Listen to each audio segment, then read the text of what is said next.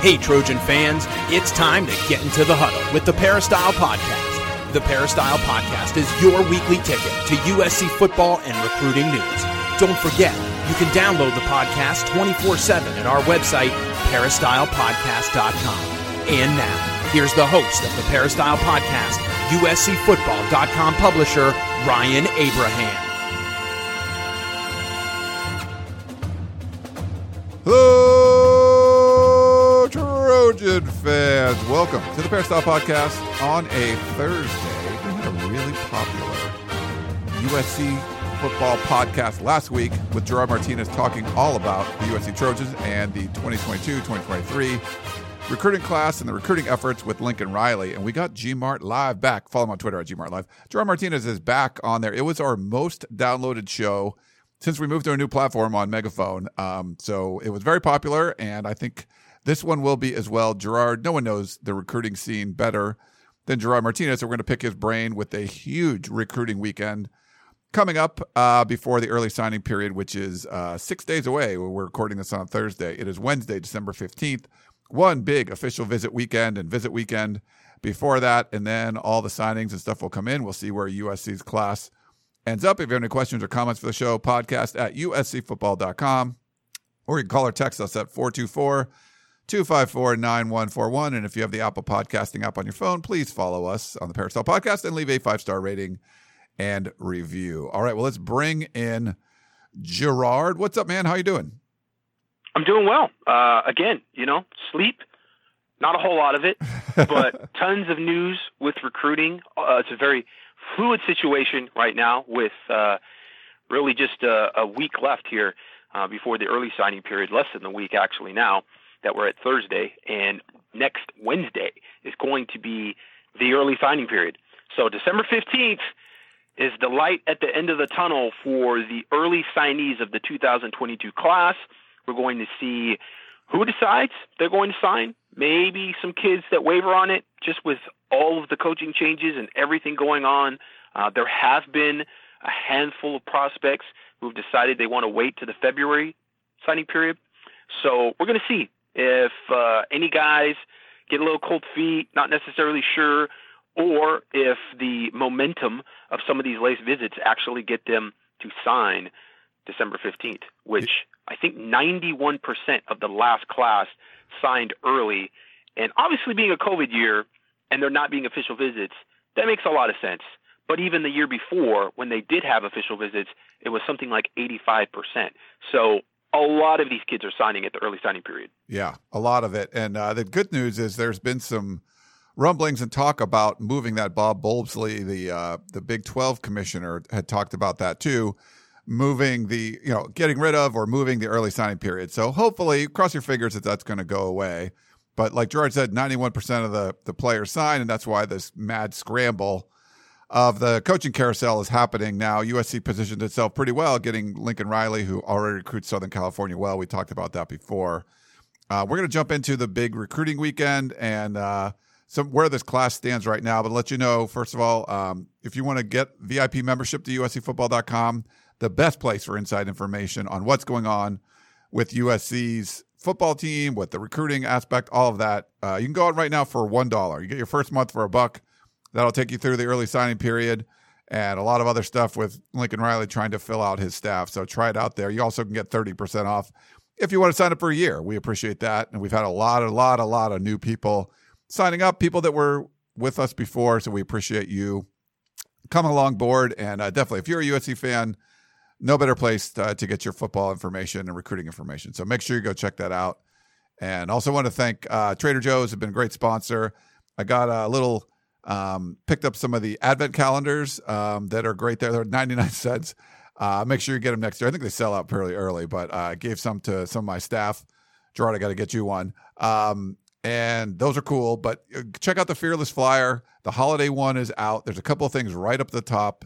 You should check out Jingle Jangle uh, Nine ninety nine. It's a tin full of cool holiday candies. Very festive looking. If you're gonna have people over, just put it out there. They got got great color in there. Great great snacks. That's an awesome one. But this is a really cool one. Hot cocoa ornaments. They look like regular ornaments, but you drop them in some hot milk or uh, beverage like that, and it'll turn into hot chocolate. And out come will come marshmallows and chocolate chips and all kinds of cool stuff. So really cool things in the Fearless Flyer uh, for the holiday version of that. So if you you like you're doing your holiday shopping, uh, make sure you get over to Trader Joe's. They've been great to us. Do you have a favorite uh, Trader Joe's thing, Gerard? Um, you know, I used to love the trail mix. Oh the, yeah, uh, the little trail mixes. Some of them had little peanut butter chips in them. Sometimes you get the those white chocolate. good. Yeah, yeah, um, but you know that's a that's a little bit of a guilty pleasure. You know, I can't can't eat those too much because there's there's good amount of calories in those suckers. yeah. All right, well, we, let's jump into stuff. Um, we'll get to the recruiting weekend, and Gerard has an update thread that's very long at this point of what's for the official visits and unofficial visits that are guys that are coming in uh, this weekend. Um, the class we talked about last week sort of got pared down a little bit. Some of the you know the the commitments, the prospects that were committed to the previous staff are no longer. Uh, so several of them no longer committed. I think there was a new one over the week, Gerard. If you want to kind of talk about that, so it's sort of tearing this class down to the studs. And the only new addition uh, was Raleek Brown, the the five star running back from uh, Mater Dei. So I expect that to change probably this weekend and stuff. But maybe kind of give fans an update of the class, which is I think ranked at 100 or something like it's it's not ranked very high right now, even with the five star commit. Yeah, it's actually ranked right now 101 nationally and number 12 in the Pac-12. And so dead last in the Pac-12 with four commits. So four commits with less than a week to go to the early signing period. Uh, we're on the edge of the edge here. We are definitely uh, tempting fate in terms of uh, what the actual ranking will end up being for the 2022 class after early signing day. Because, like I said, there are a couple of kids, maybe a handful of kids that are pretty good prospects, four star prospects. You got a guy like Josh Connerly, four star offensive tackle from Seattle, Washington, who is going to sign in February that USC will continue to recruit. He's not going to take his official visit until January. So you do have some big fish that sound like they're going to stick around after early signing period, take some visits, and so you're still going to have some interest as to how this class looks after February. But for the early signing period, which is going to be the majority of the class, this is really where you kind of have that starting point. Like you said, Raleek Brown, five star running back uh, out of Mater Dei High School. He is going to come into USC and play uh, slot and running back. So he's not just a pure running back. He's about 5'8, 185, 190 pounds, uh, explosive athlete, a guy that a lot of people, you know, they want to compare to Anthony Thomas. Uh, they want to compare Reggie Bush. Um, don't know if he really compares exactly with those two players. Uh, those two players, in and of themselves, as running backs, were different players. You know, De'Anthony Thomas was definitely a different type of running back than Reggie Bush, and I think those two players are a bit different than Raleek Brown. I think with Raleek Brown, you're looking uh, more more of a guy that's you know you're going to use in the slot and you're going to have as a receiver, and you're also going to use a lot in motion. Um, you're going to try to use him in space, but something that's interesting about him when you watch him play Mater Dei this past year, Mater Dei uses him very much as a downhill runner, which is sort of something you would question about him with his size. Um, he is diminutive, but he is not necessarily small. He does have a low center of gravity. He does break tackles well for a smaller running back. And the fact that he kind of squares his shoulders and he gets in between the tackles for Mater Dei is a good sign for him at the college level when he does run the ball. So I think he's a player that's a bit of a hybrid player, a bit of a tweener, you could say, uh, as a receiver and a running back, but a guy that you know certainly is a marquee type player in this class that USC was not going to get, and USC haven't had for a while. Uh, a player that's going to touch the ball quite a bit and can be a gravitational point of your offense. You know, you can sort of build around him to some extent and it's definitely a wrinkle with a player that like that that you're not going to see uh, every week. And I think that's important to USC's offense and Lincoln Riley's offense now is that you know that's always something that in college especially because you've only got 20 hours to prepare when you can insert a player that you have to sort of scheme around a bit that's really tough. It's just like going against a wing T, some type of odd option offense, something that an offense does and only that team does it. You know, it really kind of takes you out of your mode of like, okay, this week we've got to prepare specifically for this player and what they do with this player. And I think Raleek Brown allows USC to do that. So this is a big commitment for USC. Is it sort of a momentum builder? I think probably not as much as the two 2003, 2023, excuse me, uh, commitments that they got, uh, specifically with five-star quarterback Malik Nelson, uh, Malachi Nelson, and Makai Lemon. Those two, I think, are are are sort of going to build a lot of momentum in the 2023 class. And as we spoke of before, I think with Malachi Nelson being a quarterback and being really a ringleader of sorts and, and, and a leader and a, a sort of a cornerstone of the 2023 class, I think he also is helping with the 2022 class. He's that big of a name, and I think just the way that he carries himself, I think he really helps USC uh, beyond just his own class. Um, so that's you know obviously big news for USC. I think Makai Lemon had not commit uh, when we talked on the podcast the last time. It was just Malik, uh, Malachi Nelson. So you know that's one that we knew was coming as well. You know, we knew those guys were sort of a package deal, and so USC gets both those five stars early in the 2023 class. I think they've got three commits and they're ranked like uh, seventh or eighth nationally in the 2023 class already. So yeah. you can see, you know, their rating obviously is that high that with that little amount of commits, it still uh, ranks them pretty high.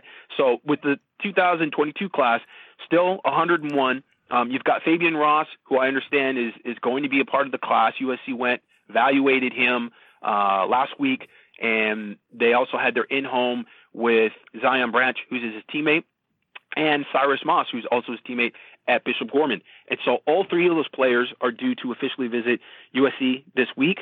And uh, it sounds like, you know, Fabian Ross, who's a cornerback, but definitely one of those players that can play in the box as well, uh, maybe as a nickel safety.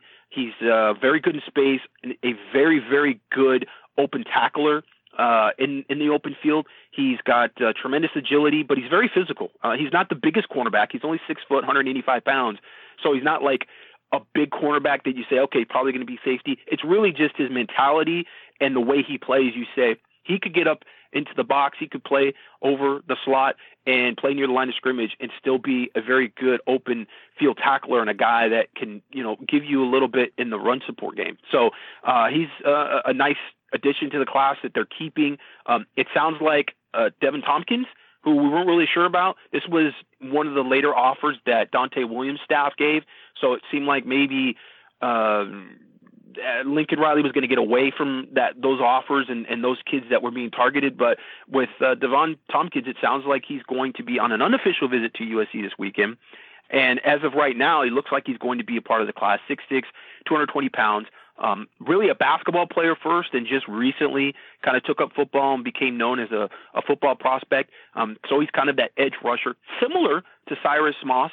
Um, certainly not as accomplished as a football player, uh, but uh, a guy that you know, one of those rush end hybrid types that maybe you can put more weight on and he puts his hand on the ground. It's just uh, kind of wait and see. In high school, plays for Stockton Edison. So he's actually close with Raleek Brown, who used to play at Stockton Edison as well before he came down to Southern California and transferred to Mater Dei. So they're friends, and uh, he's a guy that at the high school level does put his hand on the ground and does play as a, a seven technique. And so he's kind of a straightforward pass rusher in high school. Um, we'll see how they use him in Alex Grinch's defense, which is a bit more hybrid defense. And finally, you have Atticus uh. I, I don't even know how to really pronounce his last name.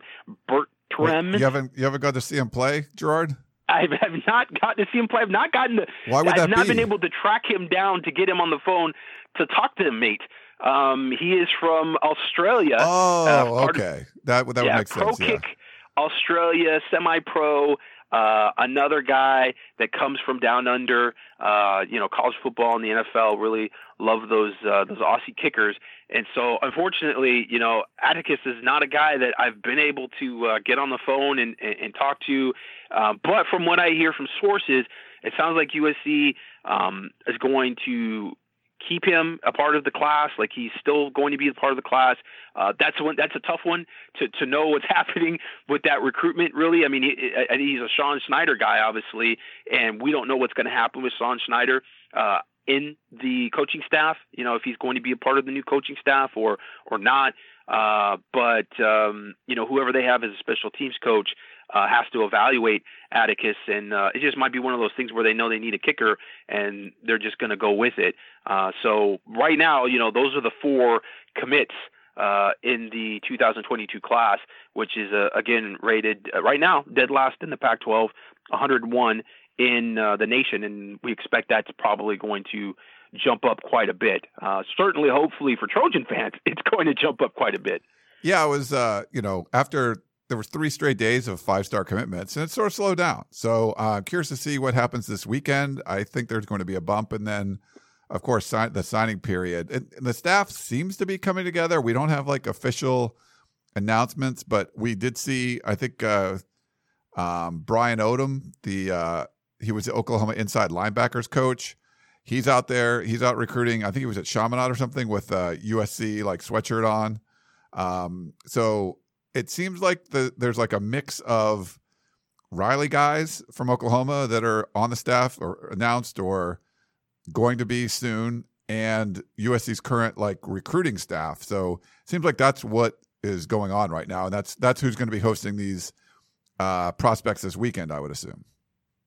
Yeah, I mean they're going to have still a little bit of a makeshift staff. It's it's not going to be a full staff, and I think you know, the two positions that have not been filled, which are kind of handicapping USC's recruiting efforts to some extent, are interior defensive line, you know, defensive tackles, uh, defensive line coach, which uh, they had a, a former Sooner uh, on the, uh, the the Oklahoma staff that actually is not being retained by Venables, but doesn't sound like he's coming to USC. I mean, is we that, haven't uh, heard Calvin, anything. Calvin Thibodeau, is that who you're talking about?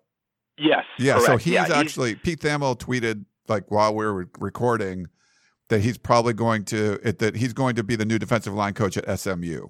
So okay. he's been in Yeah. Oklahoma since 2016. But yeah, he was a name we didn't hear was coming with Lincoln Riley, but looks like he's probably going to go to SMU now, at least according to Thamel. He's he's been good about breaking some of the stuff. and obviously offensive line coach. So we were hearing early last week that it sounded like offensive line coach and co-coordinator for Oklahoma, uh, Bill Bindibo. Bindiba. I'm not I- sure how to I think pronounce his last name. I, I believe, but yeah. Beatba, yeah, that's what it is. It doesn't look like it would be that, but that's I guess how he pronounces it. I'm hearing it sounds like he's going to stay at Oklahoma. Uh, I don't know if that's been officially announced, but he has been recently, just in the last few days, popped up on some recruiting visits with Oklahoma, and I think he was ready to leave. And I think Lincoln Riley thought he was going to be a part of the USC staff, but I think Venables came in and even though they didn't have an offensive coordinator in place, we talked about this last week. If they brought in Jeff Lebby, who has some familiarity with some of those old Oklahoma players and old Oklahoma coaches, because uh, I think Bindiba, Bidiba, Bootyba, whatever his name, he's not going to be at USC, I don't think. Uh, he's been there since uh, 2012, 2011, I believe. So he was actually a Bob Stoops hire. Yeah. And that was just a guy that Lincoln Riley uh, kept on staff. And so, it, you know, it, he his wife lives like 15 minutes away from campus. I heard, you know, he just he's not an LA guy. Yada yada yada. I'm like, hey, you know, was Ed Orgeron an, a Miami guy or an LA guy before he left the Bayou? No, I mean, you know, that doesn't really matter so much. It's it's really about, you know, what staff does he want to be a part of? And I think he's familiar with Lebby. We'll see how that goes. Lebby was the Ole Miss offensive coordinator under Lane Kiffin, and uh, always skeptical of offensive coordinators that are under head coaches that were former offensive coordinators and head coaches that have a lot of say in the offense. You know, we see that a lot where it's good that they're mentored by a guy that's got a good offensive mind and and a and a, a productive offensive system, but then you wonder how much were they actually doing as a coordinator in that system when you know Lane Kiffin has complete control over his offense. I mean, that's just the way Lane runs. We saw that at USC. He's been like that in other places. Uh, Lane runs the office, so we'll see how Lebby does at Oklahoma, being the guy. Uh, but um, you know, the offensive line coach is not coming. It doesn't sound like uh, unless there's some change here uh, where you know it sort of comes back the other way. Uh, so offensive line is is obviously a big deal, and USC had uh, a big official visit lined up with Devon Campbell, five star offensive lineman from Arlington, Texas, Bowie High School.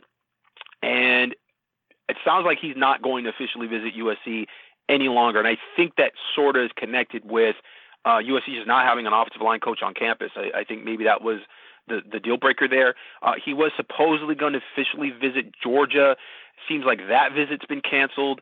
Um, you know, there's always a potential he pops up at USC. Like I said before, it's a very fluid situation. Um, you've had visits that have been set, you know, within 24 hours. The kid's been on campus, and so when you got a new coaching staff, and it's like, hey, you want to visit USC, and kids are like, hey, I like USC, and I like, you know, the former OU staff and the guys that are there. So that's uh, sort of synergistic. You know, I mean, uh, you get a guy like Marvin Jones Jr., who's a defensive end, five star of Fort Lauderdale, Florida. I mean, literally, he's a guy that I think Jamar Cain had uh, a really good relationship when he was at Oklahoma. Cain gets the job at USC, makes a call, in home visit, whatever it was, says, hey, you know, you want to come down to USC this weekend? Kid takes a not a, a weekend visit, but but actually a midweek visit. I think he's just leaving for home today, and uh, you know that's that's it's like boom boom. You know that's how quickly it can happen at this point, and that's how quickly it has to happen because you literally got signing day less than a week. So coaches are are not wasting any time and they're getting these kids in on official visits.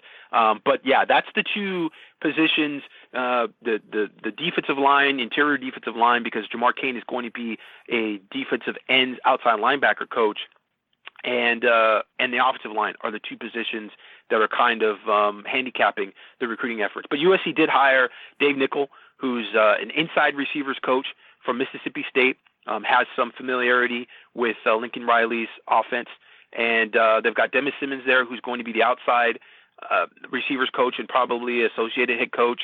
Um, he was a passing game coordinator also with Oklahoma, so there's that title that's that's you know sort of there. Uh, Brian Odom, as you said before, just got on the campus this week and has just started to get out and recruit for USC. That's a big one, I think, uh, with recruiting David Bailey specifically. You know, having somebody in, in in front of him. Now they've got Jamar Cain and they've got Brian Odom so they can talk to David Bailey about his fit in the defense.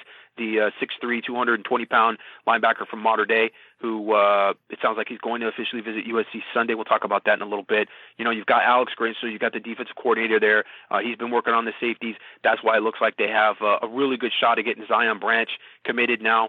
Um, there's a plan there for him, and uh, I think you know he's always liked USC, but now USC has these coaches there that uh, there's a possibility of winning championships now. There's more development there. There's something there to show for from a resume standpoint. And I think with his brother, who is a big time 2023 recruit in Zachariah Branch as a receiver, I think he really liked the Oklahoma offense. I don't think Zion was huge on Oklahoma uh, as a school. Uh, he was much much more fond of USC, and it was Ohio State. But his brother really liked Oklahoma for the offense. So now, again, it, talk about synergy. It's sort of these things coming together where you've got the coaches, you've got the offense, and then you've got the location and the education and everything that USC offers, kind of combined into one. And so uh, that's that's something to look on the horizon. I think you'll see Zion Branch and uh, Zachariah probably commit very close to each other, if not on the same day. And I think USC is in a very, very good position for both of those players now. Uh, USC also went and got uh, the offensive line coach from Tulsa, Zach Hanson. Uh, now, Zach is coming into USC to be a tight ends coach. He's not going to be the offensive line coach, but he did coach offensive line at uh, Tulsa, and he has some experience at K State being a tight ends coach as well. Now, his wife, Annie Hanson, was uh, director of recruiting strategy at Oklahoma, and she was seen at USC during the small recruiting get, uh, dinner get together slash meet and greet last Sunday.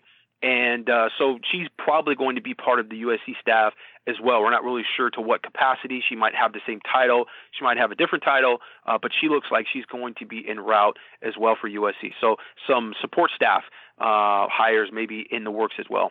All right. Um, so I, if you, uh, if you're a VIP member, go over to uscfootball.com. Gerard's got a great thread about this official visit weekend.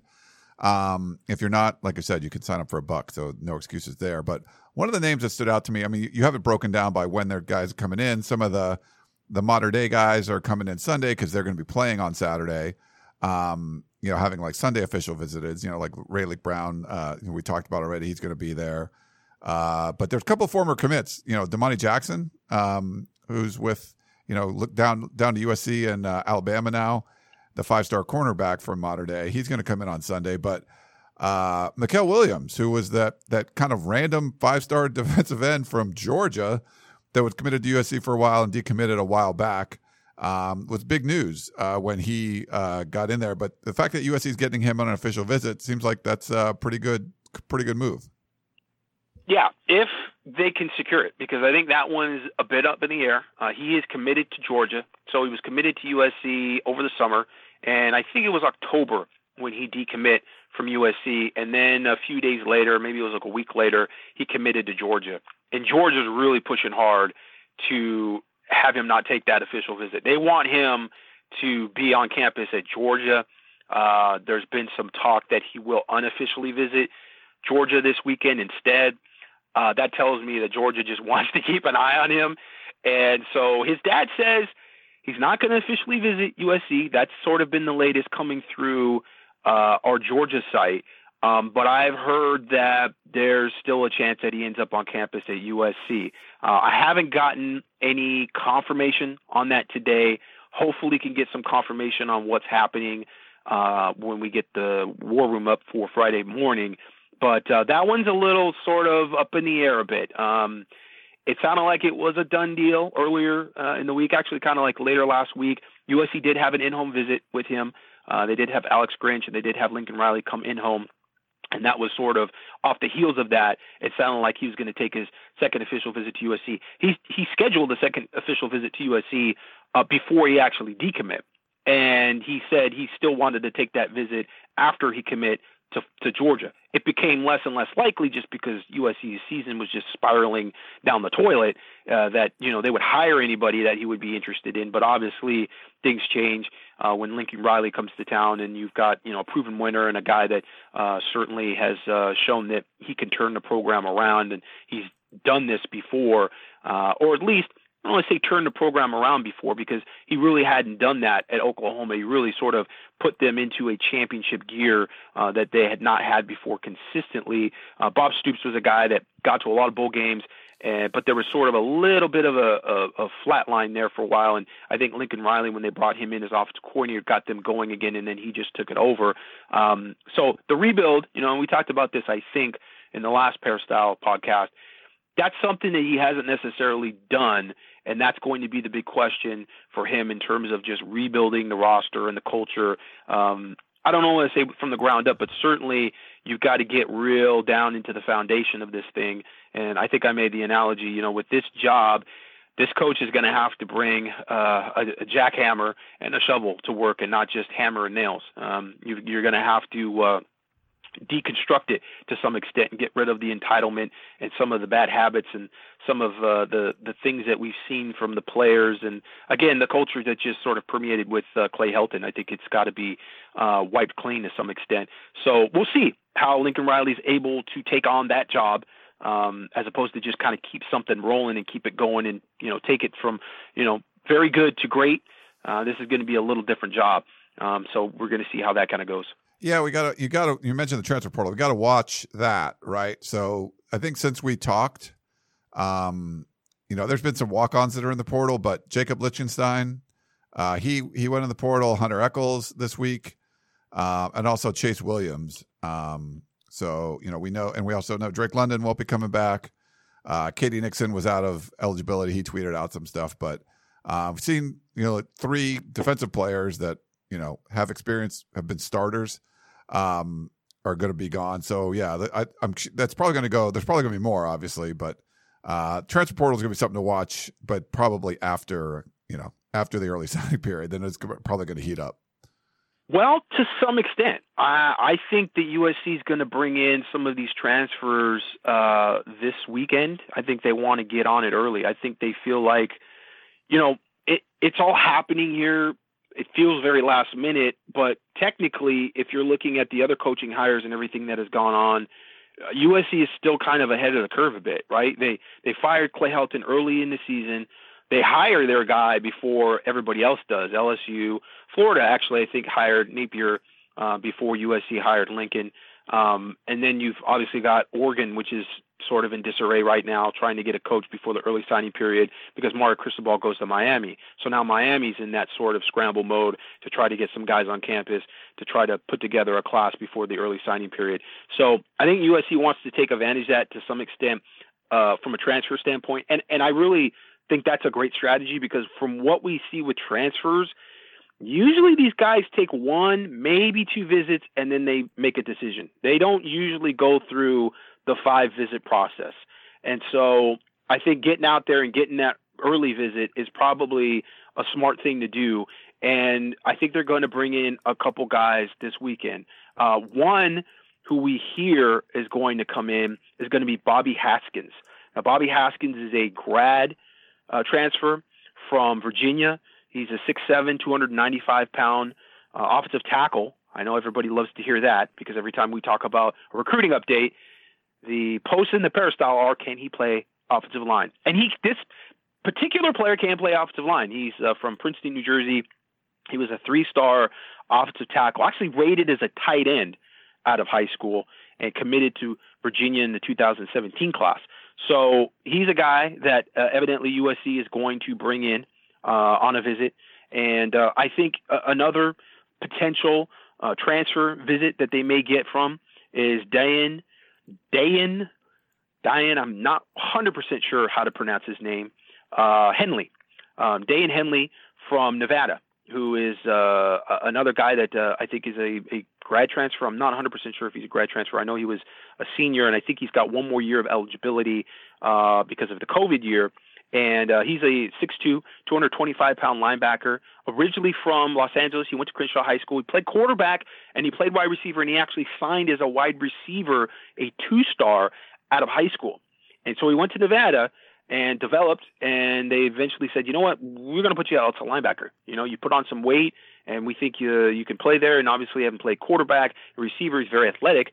And so he has recently been offered a scholarship from USC. I could see them trying to bring him in quickly and kind of getting that done and, and just sewing that up and getting him a part of the class. So uh, those are two players that come to mind. Um, Austin Stogner, tight end from Oklahoma, is still out there. Uh, Theo Wease is still out there, uh, the uh, wide receiver from Oklahoma that transferred out. Um, Caleb Williams, everybody talks about, still at Oklahoma, has not entered the transfer portal yet, and uh, we'll see how that goes with Jeff Lebby and you know that new staff that they have at Oklahoma, trying to convince him to stay at Oklahoma because Oklahoma's in really, really big doo doo if they do not have him. They're going to have to go to the transfer portal as well, and they're probably going to have to go to the transfer portal for quarterbacks anyways, and that makes it sort of you know dicey. It's it's, it's tough because you want to go out there and you want to get some some good players, but your guy that's on the roster, that's the starter, you know, maybe feels a little threatened by you getting more quarterbacks out of the portal. And and if he's there, it's maybe tough to get good quarterbacks out of the portal. It's it's really a catch twenty two here when it comes to the quarterback position because there's only one quarterback that's going to play at a time. So if you've got a starter there, it's hard to get good players um, to come in unless you know they're just that confident and they feel like they can they can overthrow him. But you're talking about a former five star player. Um, it's just going to be difficult to get quality players. And if you do bring quality players in, then how does your starter feel? We talked about this. If Caleb Williams ends up leaving Oklahoma and he goes to USC, well, what is that going to do with Miller Moss and Jaxson Dart? He was the former starter at Oklahoma that's now transferred to USC with his old ball coach. They're probably going to feel uh, probably a little awkward about that and feel like he's got the inside angle on getting that starting job, and you're probably going to see transfers from both of those. So it, would be a you know a, a sort of uh, one coming in, two going out, and USC's not in the position uh, quarterback depth wise that they can lose um, those quarterbacks. So it's very complicated when we look at all this. Uh, not as complicated other positions. Other positions, USC's just got to get good transfers. Period. An offensive line is definitely one of them. So we'll see what happens with Bobby Haskins. All right. Uh, let's see what else. As far as players coming in, um, there's a group from uh, Las Vegas. Um, any like of the guys that are coming in, is there anyone you think USC fans should watch out for that they could potentially um, commit over the weekend? Well, I think you know the other interesting group. I mean, you've got the Bishop Gorman kids, right? So you, we've talked about Fabian Ross, who's already committed in the class. We talked about Zion Branch, who I think USC has a very good shot at, and Cyrus Moss, who I think USC has a great shot at now because he was really leaning towards uh, Oregon, and you know we don't know what's going to happen with Oregon and who the coach is going to be.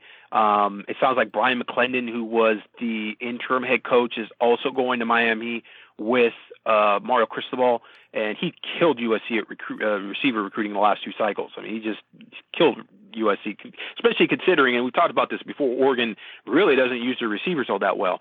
So, you know, some of this is also looking at the transfer portal with Oregon and what happens with that staff and what direction they go. You know, did they bring in Chip Kelly?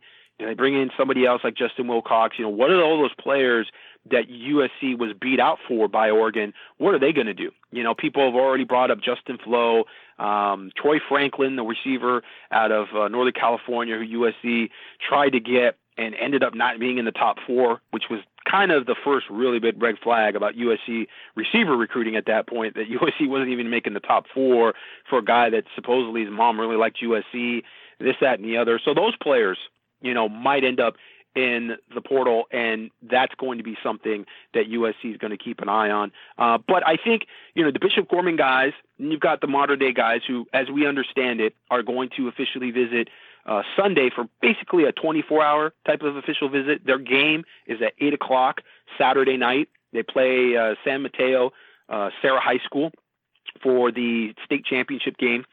And so from that game, they're going to go on that official visit. And from what we understand, it's going to be that big four of Domani Jackson, David Bailey, C.J. Williams, and uh, Raleek Brown. And so we'll see, make sure, you know, nothing changes or what have you. But that's sort of the plan we hear right now. And so that's big. You also have a group from St. Frances in Baltimore uh, that potentially could be coming in.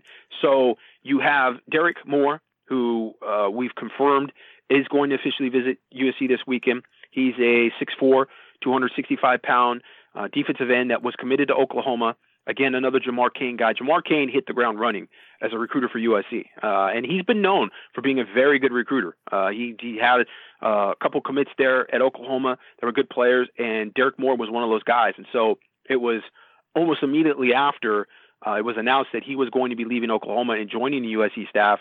Derek Moore, uh, it broke that he was going to officially visit USC. Um, there's also, um, and I'm remember at the top of my head, Jay Sean uh, Braham, Braham, who is a 6'3", 230 pound linebacker, four star uh, out of uh, St. Frances as well, who could end up officially visiting USC. Uh, I believe he officially visited Oklahoma, and he's another guy that has a relationship with Jamar Cain, and so there's a possibility he may be coming and officially visiting USC. We haven't gotten confirmation of that yet, but it's a possibility. They also offered Andre uh, Roy, a big offensive tackle, uh, a three-star out of St. Frances High School, who is currently committed to Penn State. So I could see you know, that's one of those like USC trying to make a move for maybe all three guys and bringing them all this weekend. The only guy they've really confirmed is going to officially visit for sure is Derek Moore, but it stands to reason that uh, they would try to bring in Jaishawn and Andre uh, Roy as well if they could.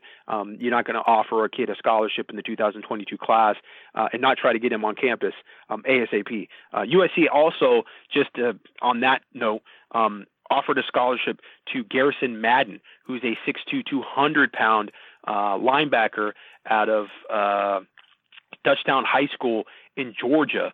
And this is, you know, three star guy, really not a bunch of big time offers. Kind of a track guy, though. Uh, he, you've watched his Hudl film. He's tracks there. Uh, that's pretty impressive. Very fast player, very good looking player actually on film. A guy that uh, Brian Odom is recruiting for USC now. And so uh, there's a good possibility that they try to get him on campus. Uh, that would be sort of a last minute type deal uh, for the linebacker position. Um, but uh, kind of a guy that seems like he maybe fell through the cracks a little bit, uh, but uh, a player that just offered a scholarship. So certainly, you know, not 100% sure he's going to be uh, early signee. I mean, literally was just offered like a few hours ago. So we're trying to catch up on, you know, his background and sort of what he wants to do recruiting wise. Um, but again, you know, if uh, he's going to be an early signee, USC is going to definitely try to bring him in this weekend.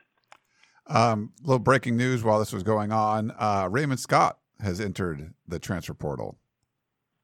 Um, yeah, that's a tough one. That's probably actually, I, that I thought we actually had that already. Um, Scott is definitely, I think, a player that hey, in this Oklahoma defense uh, that that Alex Grinch ran, which is going to be the USC defense. I mean, I think he's he's he's a player. I mean, he's a talented guy.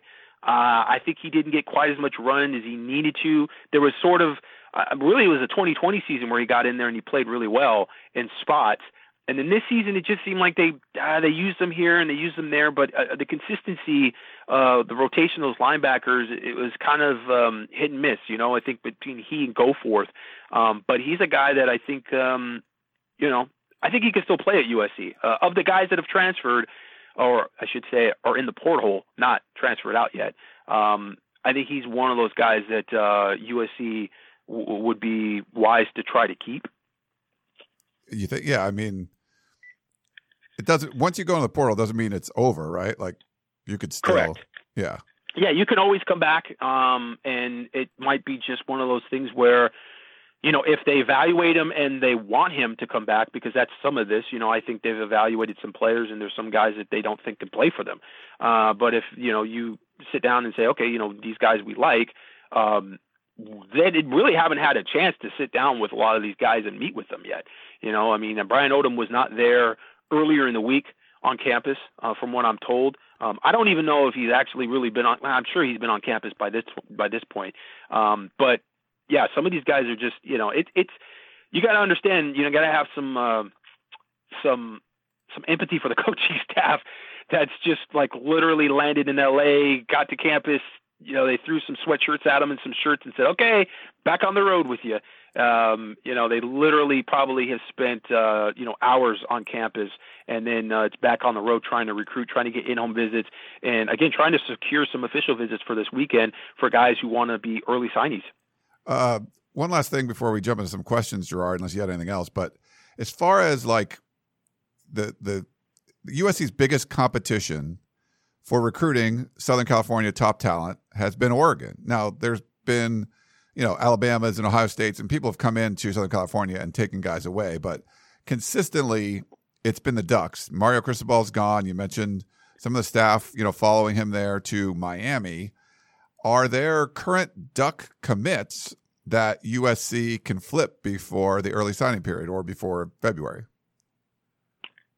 You know, obviously the big name is Tetairoa, and I, I always I'm cautious T-Mac. of how I Just pronounce that. We everybody calls him T Mac. I mean, literally, it's just T Mac. So you never really hear his name very much. Uh, McMillan, who uh, is committed to Oregon, and USC has been trying and trying and trying to get him to officially visit this weekend, and he just seems completely set on Oregon for whatever reason. Um, you know, obviously, people were saying, "Hey, going to lose our offensive coordinator." Uh, you know, is that going to change things with T Mac? and change things with T Mac. Um, they're gonna you lose their their head coach, Mark Cristobal. That's got to change things with T Mac. Didn't really change things with T Mac.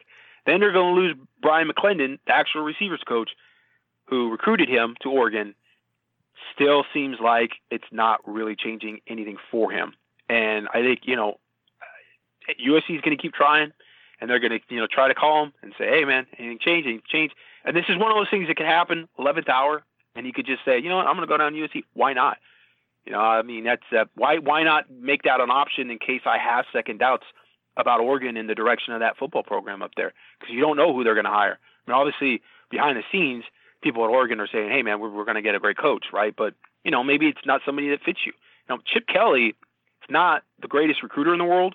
Um, he's sort of see, you've seen how Chip Kelly really wants to recruit at UCLA without the supplement of Nike and how much involvement Nike has in the Oregon program, you kind of see just Chip Kelly as a recruiter and how his staff recruits.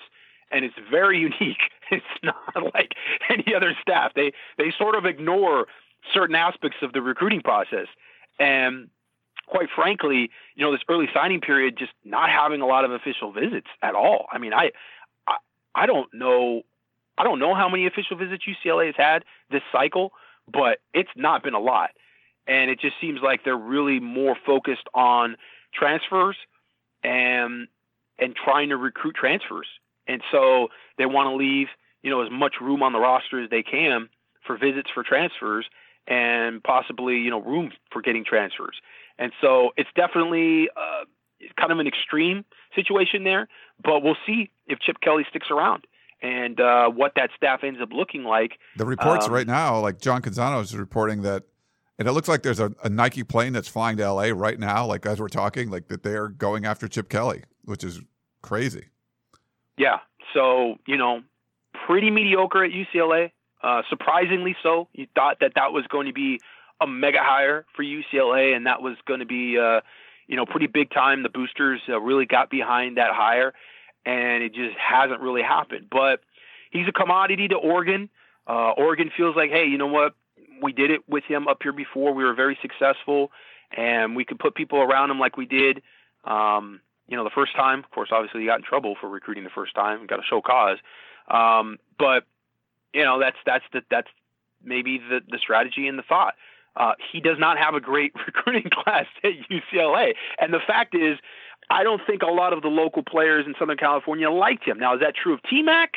I don't know, but that's obviously potentially a polarizing uh, hire for Oregon to some extent from a recruiting standpoint.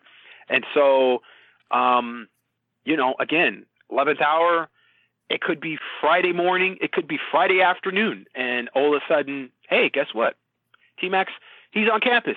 It's an unofficial visit, and it turns into an official visit. We really don't know. It's it, that's where we're at, sort of, with the official visits this weekend. It's crazy. It's again unprecedented. You know, you don't have a team that is currently rated 101 nationally recruiting, and then potentially could make their way into like you know a top 20 top 15. I don't think they're going to be top 10. You'd have to get probably 14, 15 of these guys, and I just don't think you're lining up enough of these guys on official visits at this point to to have a class that's going to have 15 high school kids. Um, yeah. That's just a projection right now. So I don't think you're going to get into that top 10. Um, you'd be lucky. I think like you know top 20 to top 15 would be still pretty pretty insane, pretty miraculous. Um, even considering where USC was you know, just from a you know full class of where you know you keep Clay Helton and what that what that class looks like, I think it's still going to be a pretty bad class. You know, let's say Clay Helton wins eight games, they somehow win seven, eight games, uh, which I think they probably would have been closer to if they would have kept him hired. I think they would have won you know two or three more of those games um, that they didn't win, even even though they were blown out. I think there's some games there that were on the table that they would win. They beat Cal, they beat some other teams there, um, but you know that recruiting class was still going to be very very mediocre. It, it would have been in the 50s or 40s uh, probably. And so, I mean, you're still looking at that, and that's what you want to compare with, you know, what they have, and and, and obviously it's quality over quantity at this point. It's not going to be 20 guys, 25 guys. Um, it's going to be a smaller group, but it's you know how how much how much of that class is going to be able to contribute. You know, how many of those guys are going to be able to contribute right away as well is going to be a big factor, in addition to the transfers. Now, a little plug here for our boys and girls at home 24 7 has just come out with a new feature where you actually have uh, different rankings for the class with high school players and transfers combined.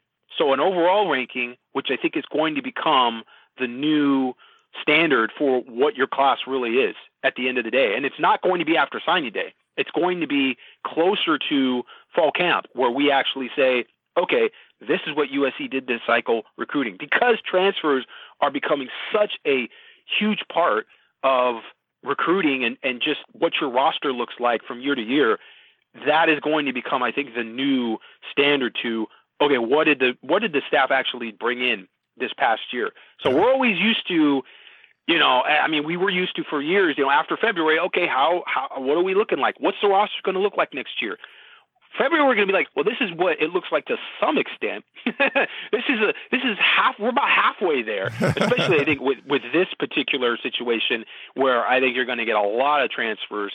Um, and people keep bringing up the number, like, what's the number going to be? You know, you can bring in seven, you can do this. Listen, there's black magic here when it comes to getting certain loopholes and, and blue shirts and gray shirts. And this guy counted towards the last class because he was an early enrollee and he doesn't count towards this class.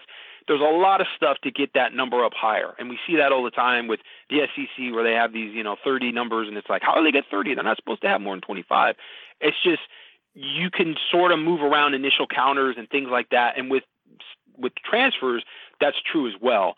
Um, just depending on when they get in and what semester they're a part of, this, that, and the other. Um, that calendar year of the for the transfers is actually I think into like April. I believe it starts in April, whereas sort of that's the new uh, year for recruiting now because you have those spring visits. So it's a really interesting thing. You're thinking, okay, what are the what do the transfers look like for this year? Well, truth of the matter is, some of these transfers are not going to officially visit USC until next spring. Yeah. So it's going to be April, it's going to be May, it's going to be June where you're going to see some of these players actually being on campus, which we didn't see last year because of COVID. You know, they didn't have any official visits opened up until June.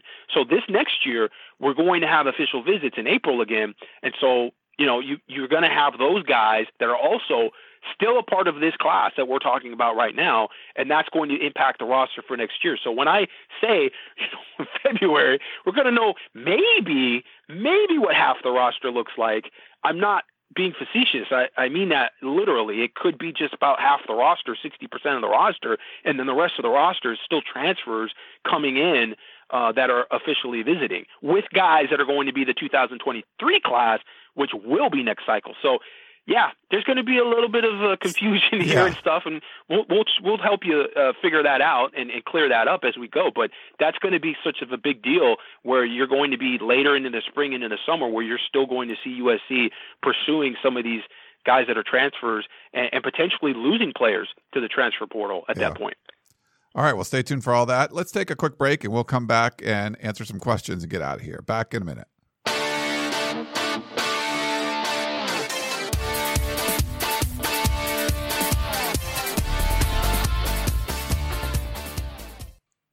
All right, we're back here on the Peristyle podcast. Uh, we got a voicemail from our buddy Curtis Gerard.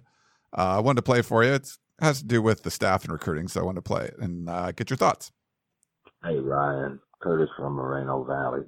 I got concerned when I saw a four-star defensive back committed to USC just decommitted last week. That probably was a Donte Williams recruit. I'm also concerned that he hasn't named, Lincoln Riley hasn't named Donte Williams the DB coach for next year. That would be so simple to do. I think it may have something to do with that associate head coach title that the administration gave him last year and the pay raise. Uh, cause it's so easy to name him the DB coach for next year. Why hasn't it happened yet? I'm worried about Donte. Why would you let the number one recruiter in the nation leave? Curtis from Moreno Valley. I don't think it's looking great for Donte Williams to be retained on the staff, mainly because at this point, from everything we've heard, Roy Manning is going to be the cornerbacks coach. He's been the one recruiting Domani Jackson. He's been involved with the defensive backs that USC's been after. And as a safeties coach, Alex Grinch has only, always had that position on the past staff that he's been a part of. So that goes back to Washington State. He's been the defensive coordinator and the safeties coach. So you kind of wonder from a position standpoint where Donte Williams would be. Now we have a little war room tidbit that's coming up uh, that's about his contract and sort of the finances involved with that. Um, that makes it a little more interesting. But in terms of the positions and what we've seen filled, it's kind of hard to figure out where Donte Williams would end up on the coaching staff right now. So we're going to watch that. Obviously, there has not been any official announcement either way, which is kind of interesting. You know, as you said, you would think that if he was going to be a part of the staff, that would be announced. Um, but you would also think maybe at this point, if he wasn't going to be a part of the staff and they knew that definitively, maybe it wouldn't be announced. I or it would be announced. I know that he's talked about with uh, some recruits that he would like to try to parlay his interim head coach position into a head coach position at some other school. And the Nevada job has popped up. Uh, Fresno State was on the table a bit.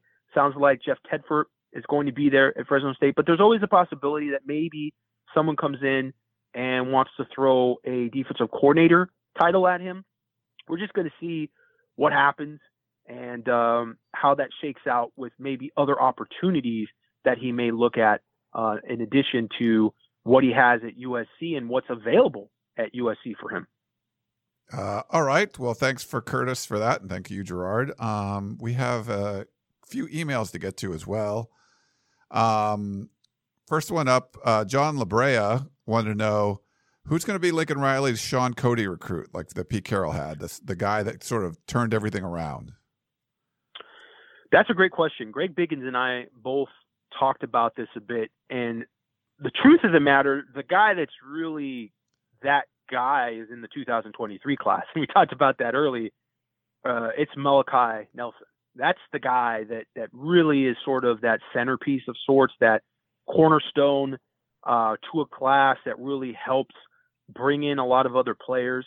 Um, I don't know if there's that one guy in this class because it's different. You know that that original class with Pete Carroll was a lot of just names, and he didn't do what Lincoln Riley's decided to do. They didn't get to the point where it's like, okay, we're going to wipe the class almost completely clean and start over.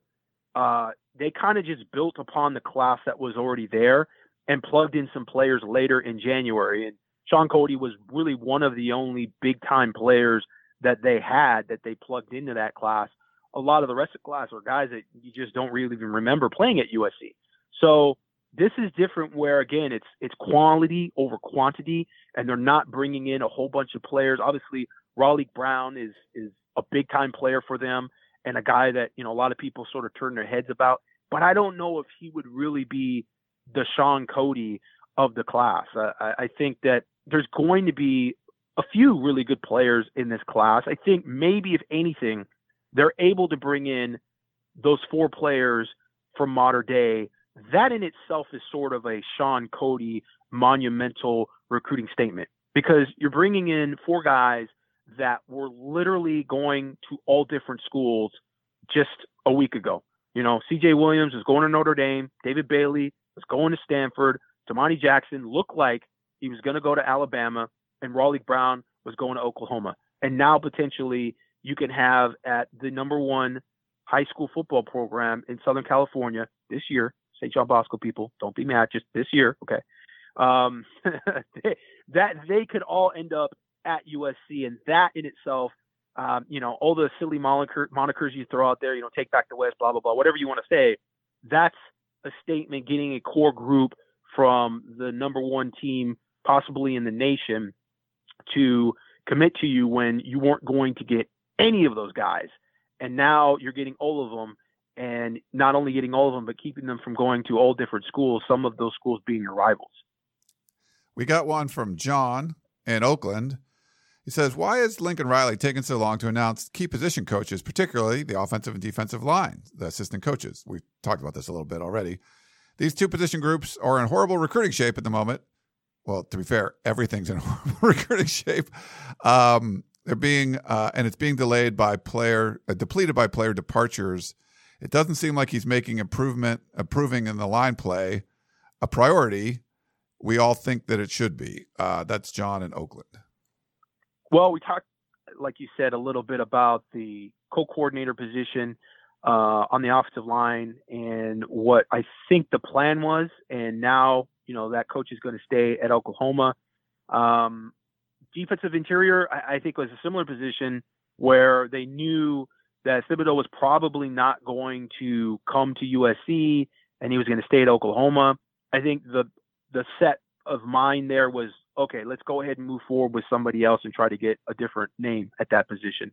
Um, we talked about Joe Salave'a being a potential guy uh, for that position just because he had that uh, that familiarity with the defense because he was at Washington State with Alex Grinch, and that was you know, that was really what made Alex Grinch a, a, superstar was that defense that he had up there with Mike Leach at Washington State. Everybody was used to those type of offenses in general, and that's a true air raid offense uh, that they had at Washington State, just giving up all kinds of points. It's basically an offense where it's, you know, the team is just trying to outscore the other team, and and your best defense is your offense.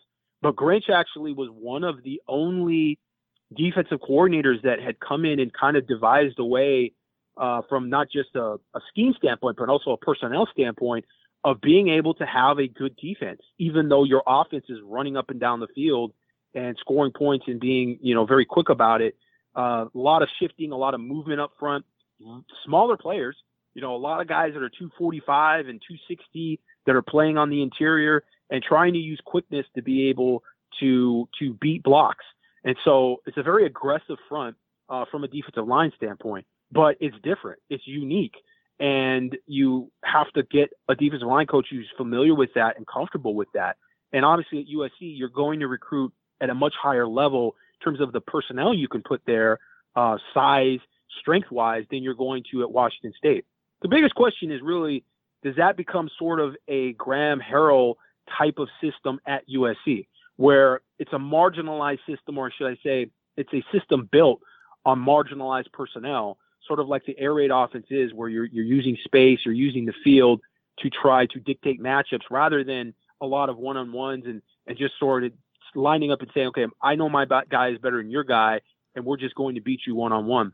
So, you know, that defense, he was with um, Ohio State as a co-coordinator with uh, Schiano, and then after a year went to Oklahoma and uh, has been taking on you know that sort of task of trying to get the Oklahoma defense to play as well as Oklahoma offense has uh, over the years. And you know, I'll be honest with you, I think that he did a actually pretty good job at Oklahoma. Um, certainly, this year there's a, there's some games there where they I don't think they win those games against like Iowa State um, if they don't have that defense. It was the defense that was making clutch plays to actually keep them in the game. So a lot of people say, oh, you know, it's not a great defense, this, that, and the other. I don't know overall defense where they're ranked uh, this past year, the Oklahoma defense, but I don't think it was that low. I, I think the last time I checked at the end of the season, it was like 30 or 40s, and um, that's not bad.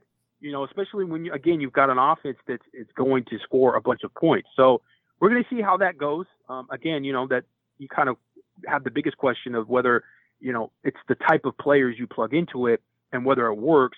Yeah, uh, you're getting you tend to get little undersized players uh, on the defensive line um, more than you're getting you know the big 330 pound defensive tackles. Now that doesn't necessarily bode badly for USC because USC's struggled to get a lot of those big 330 pound type guys. You know the Jay Toyas and uh, the likes of that that are those actual real nose tackles that take over that zero technique and just you know maul the the, the interior of the offensive line. They're big big body catchers is really what they are. Um, you get those guys down in the south, and occasionally they'll come through Texas, uh, but you don't get a lot of those guys on the West Coast. You get more athletic, six four, six five, you know, maybe 275, 280 pound types, and they're one gap guys that are really good pass rushers getting upfield. Um, Leonard Williams type guys, even though Leonard Williams, they got him from Florida. He's originally from Southern California. Um, you know, even Shaun Cody, who who was a defensive end more at USC and then built himself later on into being a defensive tackle. I mean, everybody forgets that he was a five-star defensive end at Los Altos. He wasn't an interior guy.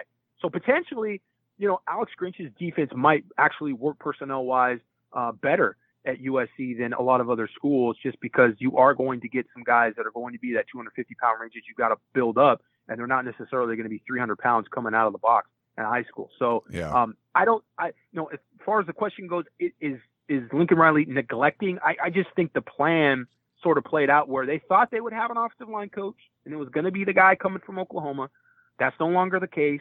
So that's you know they've got to pivot and find somebody else. I think the fact that that's a co-coordinator job as well, they could attract a very good offensive line coach.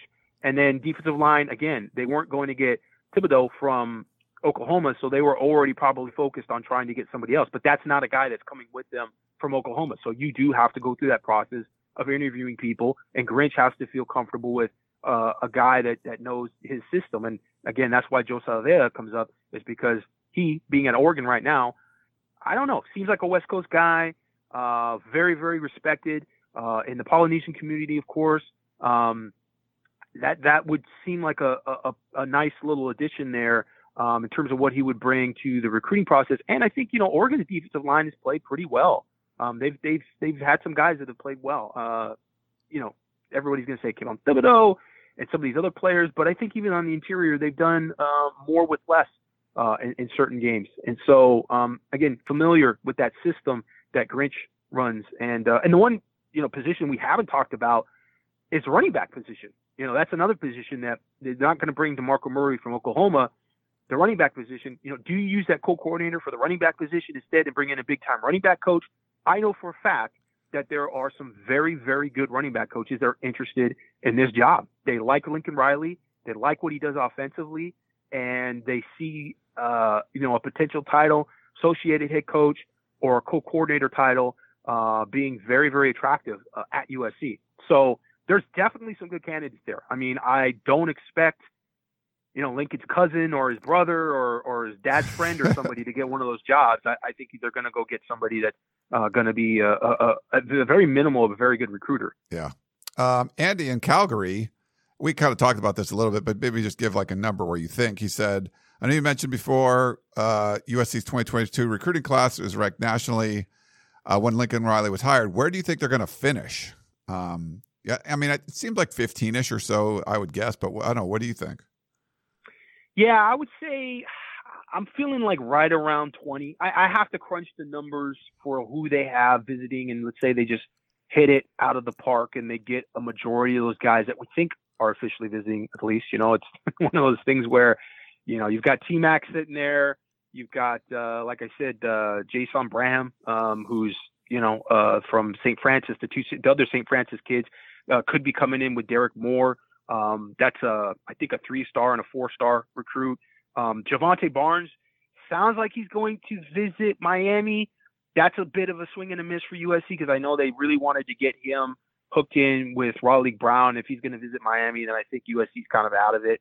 Um, yeah, we I, I'd have to kind of crunch the numbers on that, but I'm thinking 20 ish, 18, something like that. I think that they get you know 15, 14, and that that's that's the like I said, a minor miracle yeah. um, in this class. But I, I think you know they, they could get around 20. Uh, I, I think is a is a a safe um, but still somewhat optimistic projection. Yeah. Uh, we got a few more. We'll go through them quick. Jackson from New Jersey says, uh, I'm sorry, Jack from New Jersey. Maybe Devin Brown was a little hasty with his decommitment. What are the chances he comes back? And would he be on Riley's radar? And ditto for Domani Jackson. I don't think so. I think he's hooked in with uh, Ohio State.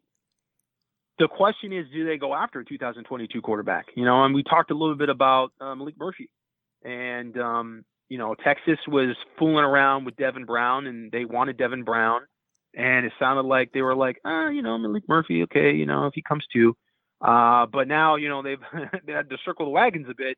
And I saw them doing an in-home visit with uh, Maalik Murphy, and I think Texas is, you know, they have to sort of be in on Maalik Murphy now. I thought maybe USC might flirt around a little bit with some players like that, maybe Justyn Martin uh, at Inglewood as well, um, just for depth standpoint. I, I mean, you got to have some scholarship quarterbacks on the roster. You want to have some guys uh, for your scout team uh, younger guys that uh, are, are, decent players that, that can give your first team defense a look. And as we talked about at the top with Caleb Williams potentially still being there, you know, what kind of waves that would cause if he uh, decided to transfer to USC. Um, you know, is it actually worth it for USC if you lose Miller Moss and uh, Jaxson Dart right off the bat if he comes in? You know, that, that those are all questions that come to mind. So um, there's still, you know, like I said, a, a, lot of questions when it comes to to all these things. You know, certain moves like that with the portal, how that ends up impacting um, the class. And and again, you know, we have to again talk about the class and, and the potential of you know February also impacting class because you know, in addition to Josh Conerly, which I was talking about, the offensive tackle from Seattle, who's a big, big get for USC, who's going to officially visit in January. You're probably going to have Jalil Tucker, a four-star uh, cornerback recruit, and Jalil Florence, a four-star cornerback recruit, both out of Lincoln High School in San Diego. The two Jalils just got offered from USC. That was Roy Manning, who was down there. It wasn't Donte Williams. It was Roy Manning who was down on that uh, that visit to the high school. And those guys are both going to hold off, and they're going to uh, sign in February. So, like I said, there's a there's a few guys in February that can also supplement the class, some good players. And so we'll see if you know, more, if there's going to be more of those players or, you know, there's going to be less of those players. Marvin Jones Jr., I've been asked about when is he going to sign? He was supposed to sign in the early signing period. Uh, but again, you know, I mean, they don't have to. These kids don't have to. I, and, and in these circumstances, quite frankly, if I was advising uh, a young man who, who, you know, wanted to look at USC or wanted to see what was going to happen at Oregon, wanted to know more about what Mario Cristobal is going to do at Miami, why? Have Why- wait, if you're not yeah. going to be, if you're not going to be an early entrant, and you actually, I mean, that's a different story. But if you're just going to enroll in June or May or whenever you are going to, and you don't actually have to sign and enroll in January, I, I don't get the real push here with everything going on. I mean, I, you know, in addition to the holidays, in addition to finals, in addition to the end of the season, and you know, we got Mater Dei kids who are all playing in a championship state game right now. Like, it just seems like such a crunch making such an important decision. You know, this is going to be the most important decision that these young men have made to this point in their lives, and a very important decision for their families. And it's just like, what's the rush to get it done and signed now? I mean, it's just the pressure of the recruiting process. Yeah. I think it it doesn't help the student athlete, and it sort of put everybody in a bind. And hopefully they change it. And like I said before, if they make an early signing day, make it a real early signing day where you're committed to the school and you're signing regardless of what happens that season, regardless of what happens with the coaching staffs.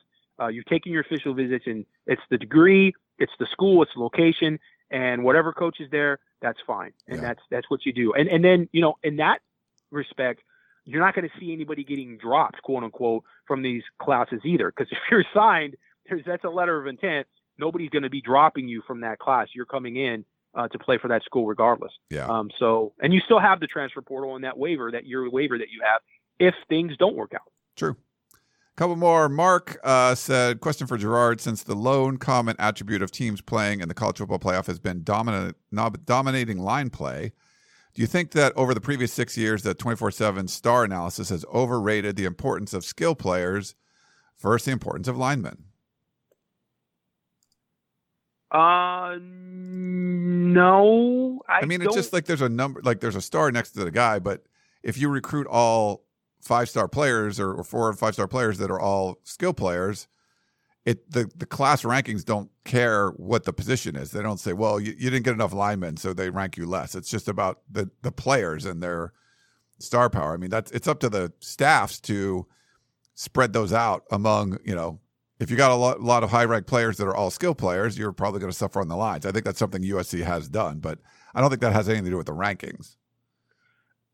if you're talking about the team rankings, I kind of took that question as the rankings overall in terms of four stars and five stars, and are there enough four star linemen and five star linemen as opposed to Oh, maybe yeah. quarterback Okay. and receivers, um, which I don't know in terms of the ratio, a proportion of, you know, are there more five star quarterbacks than there are five star offensive guards? I think you could make an argument for interior linemen. I think that that is definitely something that gets a bit overlooked. You don't see a lot of five star centers, and I don't know why.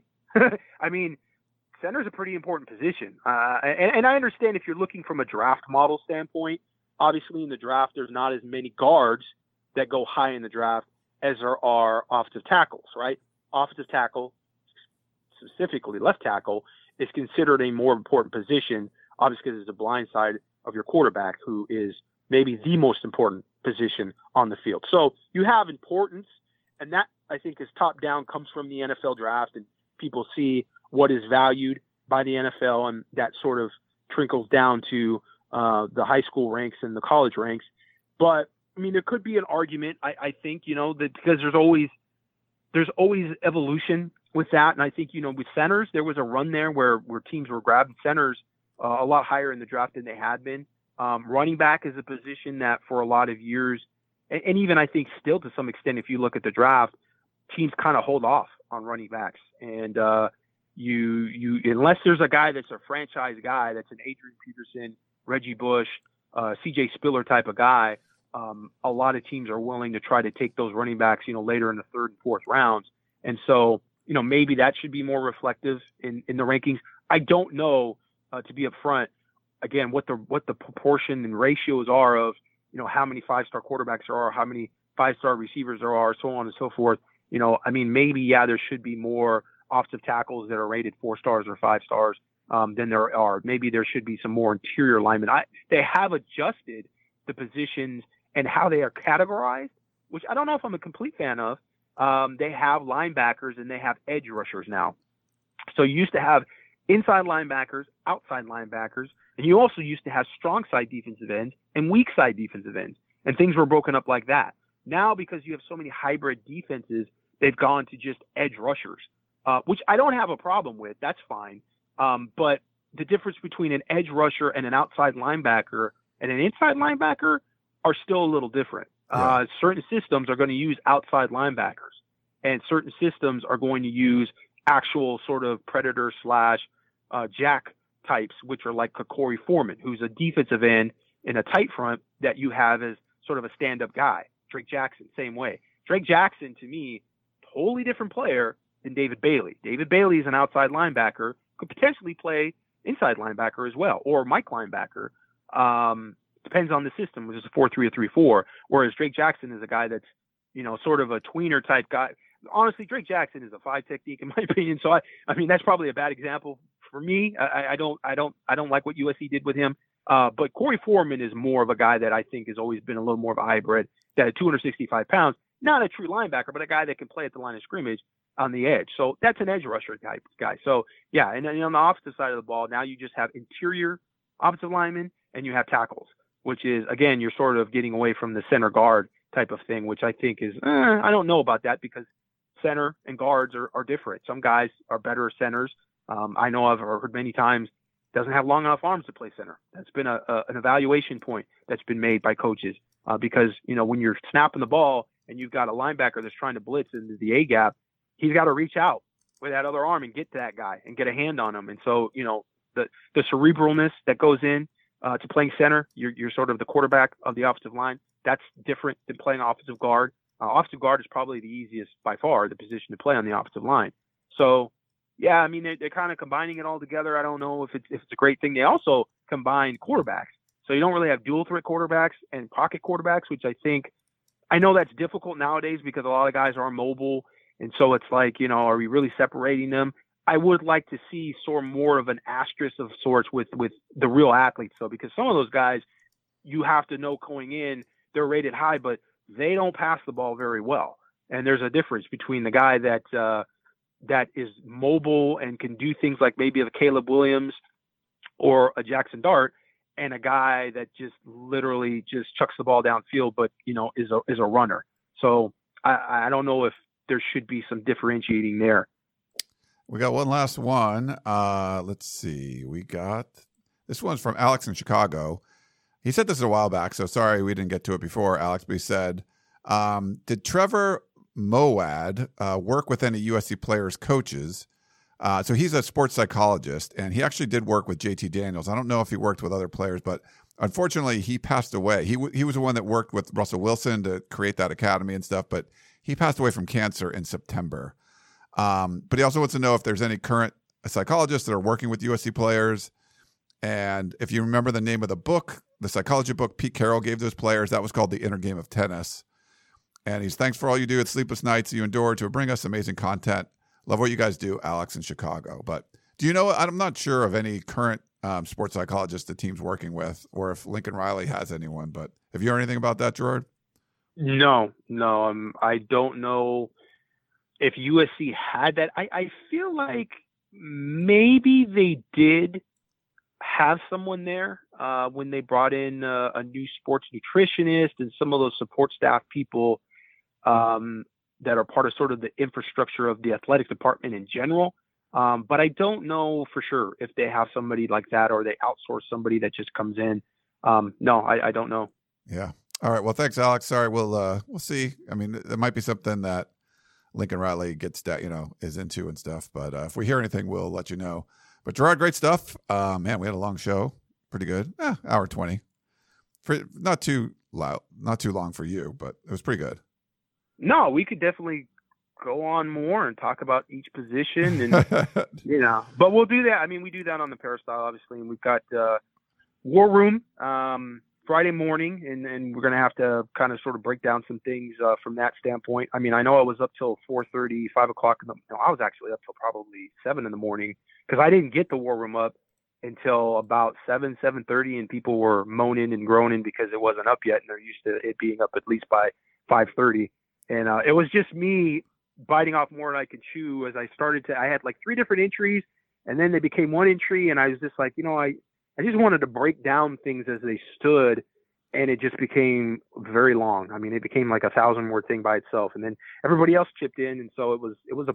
I mean, I think it was like a 4,500 word, 400, 4,600 word war room um, that we had last week. Um, don't know how long it's going to be this week. Uh, hopefully, Keely has some stuff and Chris has some stuff. Sometimes you, sometimes you guys are a little dry on the content with the war room. Hey, hey, hey! Wait, I've been, do- I've been doing good. Ryan's been doing good. Ryan usually has uh, probably as much verbiage uh, as anybody these days. You know, when we had Dan, Dan would come through and it was you know a lot of editorial type stuff, but it was a lot of it was still a lot of verbiage. It was still something to read and stuff. So we've cut down on the amount of editorializing I think in the war room. Yeah. But then you know when you just have hard news and it's just you know hey this is information.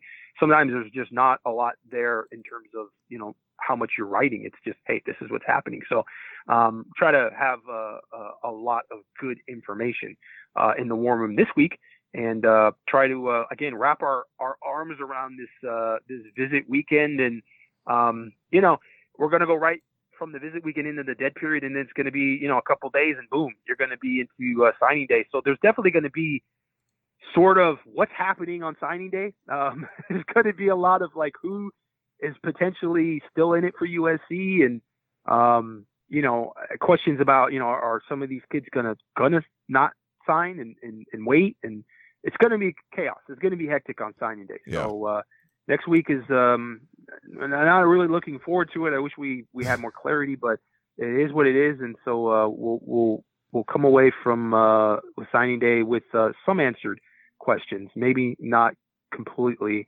everything answered about the, well we know we're not going to get everything answered about the Yeah. 2022 class, but I'm hoping we get you know like 75% of the way there. Yeah. All right. Well, that's Gerard Martinez. Follow him on Twitter at GMartLive. Make sure you go check out the site. He's mentioned the War Room. If you're not a VIP member, you get it for a buck. So just go do that uh, over at uscfootball.com. For Gerard Martinez, I am Ryan Abraham. Thanks so much for tuning in to the Peristyle Podcast. Hope you enjoyed the show, and we will talk to you next time. You may have noticed that shopping at Trader Joe's is unlike shopping at other markets. People ask us all the time how we manage to have such unique, interesting, and delicious products at such great everyday prices. This is Dan Bane of Trader Joe's. The answer is simple. It's all in the way we do business. We buy directly from the manufacturer whenever possible. This helps to keep our costs low, and we pass those savings on to you. No gimmicks, just great values at honest prices. Every day at Trader Joe's. Thanks for listening. You've been listening to the Peristyle Podcast, presented by USCFootball.com. Be sure to tune in next week for the latest news on Trojan football and recruiting. Don't forget, you can automatically download the podcast directly to your smartphone or tablet for free. Just click the iTunes link on peristylepodcast.com or search for Peristyle Podcast at the iTunes Music Store.